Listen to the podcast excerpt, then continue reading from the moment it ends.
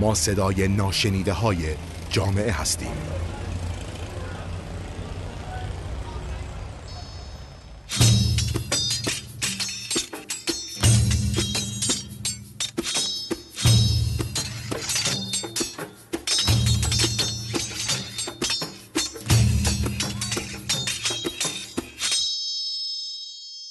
به نام خدا حمید صدری هستم کارشناس ارشد آموزش زبان و ادبیات فارسی.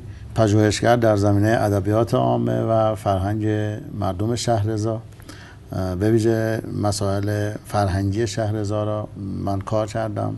کتابی در زمینه ادبیات عامه در دست چاپ داریم و موضوع امروز ما بیشتر در مورد هیئت سنگزن شهرزا هست که معروفه و اسم اصلی هیئت به نام هیئت بنی اسد شهرزا هست. علت اینکه به نام هیئت بنی اسد این هیئت رو نام می‌برم. حالا در وجه تصمیه هیئت رو دو تا نکته من شنیدم و بین مردم رایجه یکی بعد از واقعه آشورا و اون سه روزی که جسد حضرت سید شهدا در صحرای کربلا هست قبیله بنی اسد تصمیم می‌گیرند این جنازه رو دفن کنن برای همین خب برای اینکه از چشم ماموران حکومتی پنهان بمونه کار را شبانه می‌خوان انجام بدن. و بحثی که دارن حالا یکی این هست که اینا در شب که می‌خوان حرکت کنن برای اینکه سر و صدا کم باشه در این حال رمزی حرکت کنن دو تا سنگ بر میدارن آروم آروم به هم می‌زنن و بعد همدیگه رو خبر می‌کنن تا برن به سمت صحرای کربلا و جنازه ها رو دفن.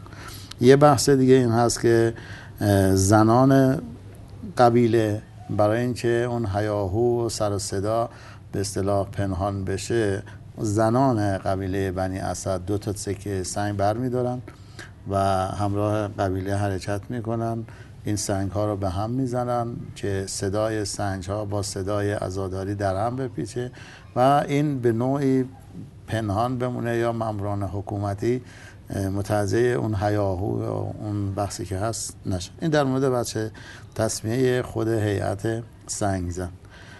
سنگی که ما در هیئت میگیم جنسش از چوبه. دو که چوب هست خراتی شده است چوب درخت وشم هست و درخت جردو.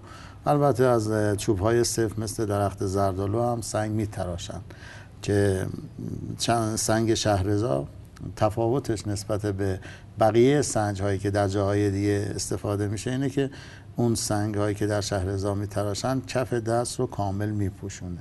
یعنی شما کاملا کف دستت پره. در حالی که در نقاط دیگه سنج ها خیلی کوچکتر هست با نوک انگشتان می‌گیرن آروم به هم می‌زنن یا با یه ریتم خاص می‌زنن. این در مورد خود سنگ که سنگ به این دو تکه چوب می‌گفته میشه. در مورد روش سنگ زدن هم این که اینا توی سنگ زدنشون ریتم دارن ریتم های خاصی دارن. دو سه ضرب دارن و چهار ضرب. یک سنگ به سینه می‌زنن یکی جلو یکی پشت سر. این سه ضرب هست. همزمان با اون حسین حسین هم میگن.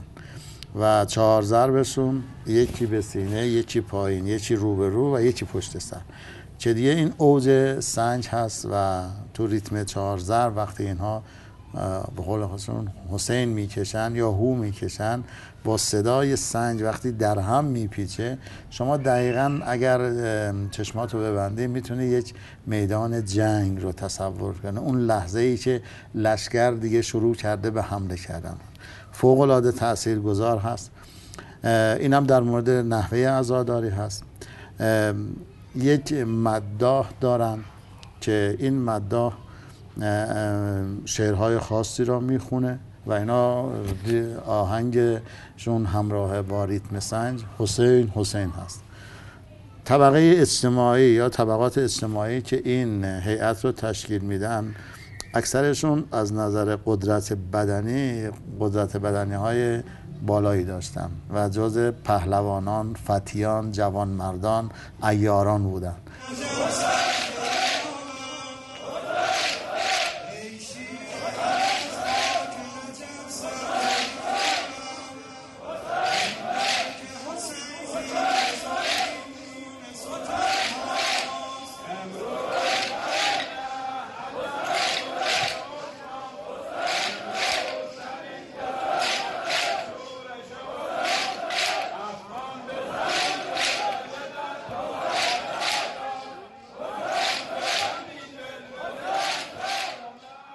در مورد تاریخ رواج این سنگ زدن و این سبک سنگ زدن و عزاداری در شهرزا چیزی که الان مستند هست از سبزوار گروهی میان ساکن شهرزا میشن حالا به هر دلیلی. و بعد اینا چون در سبزوار سنگ زدن جز نوع ازاداری اونها بوده یه نوع سنگ یک نوع ازاداری بوده در سبزوار. اونا همراه خودشون این نوع ازاداری رو هم میارن در شهرزار در یک منطقه هست. شهرزار زمان قدیم بافت قدیمیش مشخص هست دروازه هاش مشخص هست محله هاش هم مشخصه. اینا وقتی میان شهرزار ساکن میشن یکی از این افراد مسجدی رو می‌سازه تکیه ای رو می‌سازه و بعد این نوع ازاداری رو اونجا با پیوستن طبقه های از اجتماع خود مردم شهرزا. قصابان نمدمالا آهنگران سنگ تراشا گروه از سادات و اینا میان به این از این نوع به اصطلاح عزاداری استقبال می‌کنن و اون به اصطلاح هیئت رو تشکیل میدن که این ساختار اجتماعی هنوز هم حفظ شده است. یعنی الان هم در هیئت سنگزن اکثر کسانی که حضور دارن خانوادگی هستن نسل اندر نسل بودن. به اصطلاح ما میگیم سنگ میراث یک خانواده است. و بحثی که داشته تا مثلا حالا قبل از انقلاب اجازه حضور بقیه فامیل ها هم نبوده. یعنی اینا باید خودشون باشن و خود اون طبقات اجتماعی با حالا تفاهمی که داشتن آداب زورخانه ای که کاملا یعنی یکی از ارتباط های تنگاتنگ فرهنگی هیئت سنگزن با زورخانه هاست. شما تو زورخانه هم که برید؟ یعنی زورخانه شهرزا کنارش افراد یا تربیت می‌کرد که تو هیئت سنگزن جز سرامت ها بود برحال این اینجا رشد می‌کنه گسترش پیدا می‌کنه. آداب دیگه بهش اضافه میشه که اینا منحصر به فرد هستن. یعنی ما الان در هیئت سنگزن رو اگر بخوایم ساختارش رو بررسی کنیم یک مداح داره دمگیر داره جریده بر داره که خود جریده اصلا یه بحثی داره و علم مخصوص این هیئت هست منحصر به فرده کاملا منحصر به فرده بعد سنگزن هست که خود سنگزن ها طبقات اجتماعی هستن و اینا زمان قدیم تعصب داشتن توی صف ایستادنشون. یعنی شما اگر توی زورخانه وقتی که می‌خوان وارد گود بشن اول سادات بعد پیشکسوتان کهنه سواران و بعد به ترتیب سن وارد میشن تو هیئت سنگزن هم وقتی می‌خواستن ازاداری کنن به همین ترتیب میستادن سادات صف مقدم بودن جلوی هیئت بودن پشت سر اونها ریش سفیدا بودن. بعد به ترتیب سن و ترتیب حالا اون جایگاهی خودشون داشتن. یعنی حتی ما تو خانقاه یا تو مجالس قدیم میگیم دست راست نشستن و دست چپ نشستن حرمت و احترام داشته. توی هیئت سنگزن هم چپ و راست ایستادن مسئله بوده. یعنی کسی که خانوادگی سمت راست می ایستاد حق نداشت بره سمت چپ و برعکس. این با این ساختار اجتماعی در شهرزا نمو پیدا می‌کنه. یه قسمتش که کاملا منحصر به فرد هست جنبه ادبی و جلوه سخنوری هست. که این جنبه ادبی و سخنوری را ما هیچ جای دیگه نداریم. رسمی هست. وقتی که هیئت می‌خواد وارد مجلس بشه سلام میده. هیئتی که قبل از اون در مجلس حضور داره باید جواب بده. حالا اگر هیئتی نباشه یکی از خود هیئت میره جواب میده. یعنی این سلام و جواب که الان مکتوب هست جلوه ادبی این هیئت هست منحصر به فرد. بعضی از به اصطلاح مداهان و اون کسانی که سردسته بودن به اصطلاح در شهرزا بدیه سرا بودن و برای اینکه اون حریف خودشون را از میدون بدر کنن فیلم مجلس شروع می‌کرد به مداهی. موضوعشون مسائل عرفانی هست مذهبی هست پهلوانی هست و مسائل دیگه که به هر حال در هیئت جایگاه خاصی داشته. و اگر هیئتی یا مجلسی یا مثلا جایی نمی‌تونستن جواب بدن باید قنیمت می‌دادن. یعنی این روحیه را ما تو رسم به صلاح صوفیان هم می‌بینیم که دارن این رسم. اینا توی هیئت سنگزن جمع میشه. بعد هیئت سنگزن شهرزار را نسبت به بقیه هیئت های سنگزن منحصر به فردش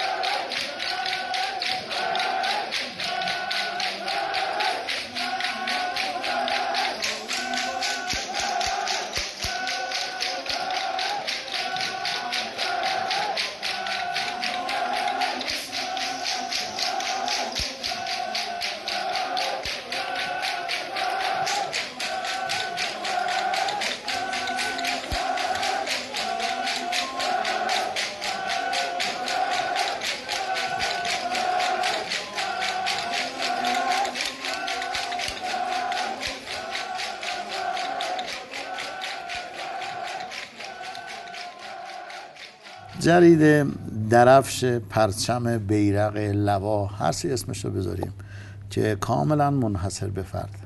یعنی ما جای دیگه ایران نخل محرم رو می‌بینیم به شکل مختلف که سابقه ای داره به سوگ سیاوش. حالا به شکل مختلف هست. یا علم هایی که خب ادوره صفویه به این طرف روات پیدا کرد. اما جریده یک درفش یا علمی هست که منحصر به فرد هست. شما الان از بیرون چه نگاه می‌کنی؟ یک پیراهنی داره که مثل بیرق هاست.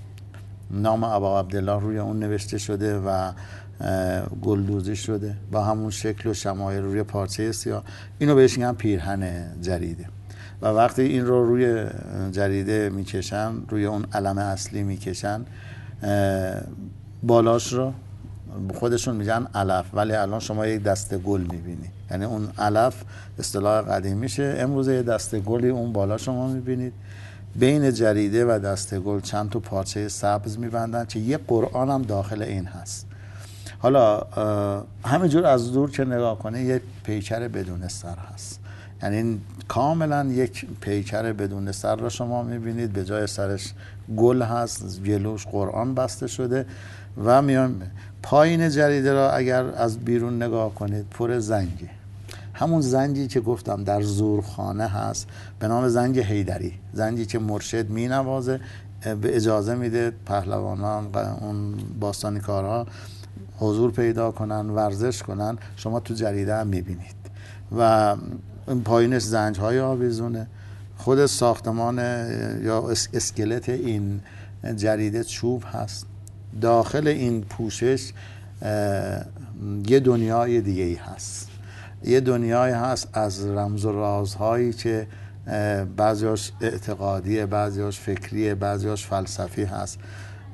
مثلا همون طبقه های اجتماعی که گفتم در هیئت حضور دارن هر کدومشون نماد شغلشون را به جریده آویزون کردن. یعنی شما جریده اگر باشه یه قیچی می‌بینید مال خیاطان. مسقل می‌بینید مال قصابان هست. میل زورخونه می‌بینی مال به اصطلاح باستانی کارها هست. هستن. این جریده یعنی یه سند و هویت طبقه اجتماعی و شغلیه. که البته خب مسائل دیگه هم داخلش مطرح هست. بعضیاش نمادهای هست که از گذشته های طبقه های اجتماعی خاصی توی این جریده حضور داره و ما الان می باید بررسی کنیم محتواش اون را موضوع اون را.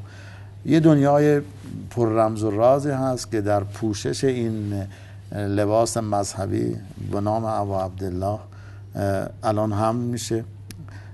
یه فامیلی در شهرزاد بودن به نام جریده دار اینا اصلا متصدی نگهداری این جریده بودن. حملش به عهده اینها بوده. باز میگم اون تعصبات شدیدی که بوده هیچ کس غیر از اون خانواده حق حمل این رو نداشته. خودشون میبردن خودشون نگهداری می‌کردن. نکته خیلی جالب فرهنگ مردم و فرهنگ عامه مردم اینه. این ده شب جریده را در یک اتاق نگهداری می‌کردن بعد از پوشوندن پیراهن و کنارش شم و چراغ روشن می‌کردن تا صبح. یعنی باید در یک فضای نورانی این چی باشه نگهداری بشه در طول این مدت. این هم باز یکی از ویژگی های خاص هیئت سنگزن شهرزا هست. یعنی ما سنگ رو گفتیم جریده رو داریم بود ادبی رو داریم. طبقات اجتماعی رو بررسی کردیم. تمام اینها رو وقتی ما کنار هم بذاریم در حقیقت هیئت بنی اسد یا سنگزن شهرزا یک دنیای فرهنگی خاصی هست که در اون ما مذهب عرفان تصوف روحیه پهلوانی فرهنگ ایران باستان فرهنگ ایاری قلندری همه اینا رو می‌بینیم جمع شده. و بعد امروزه نمودش نمود ازاداری و سوگواری برای حضرت ابا عبدالله حسین.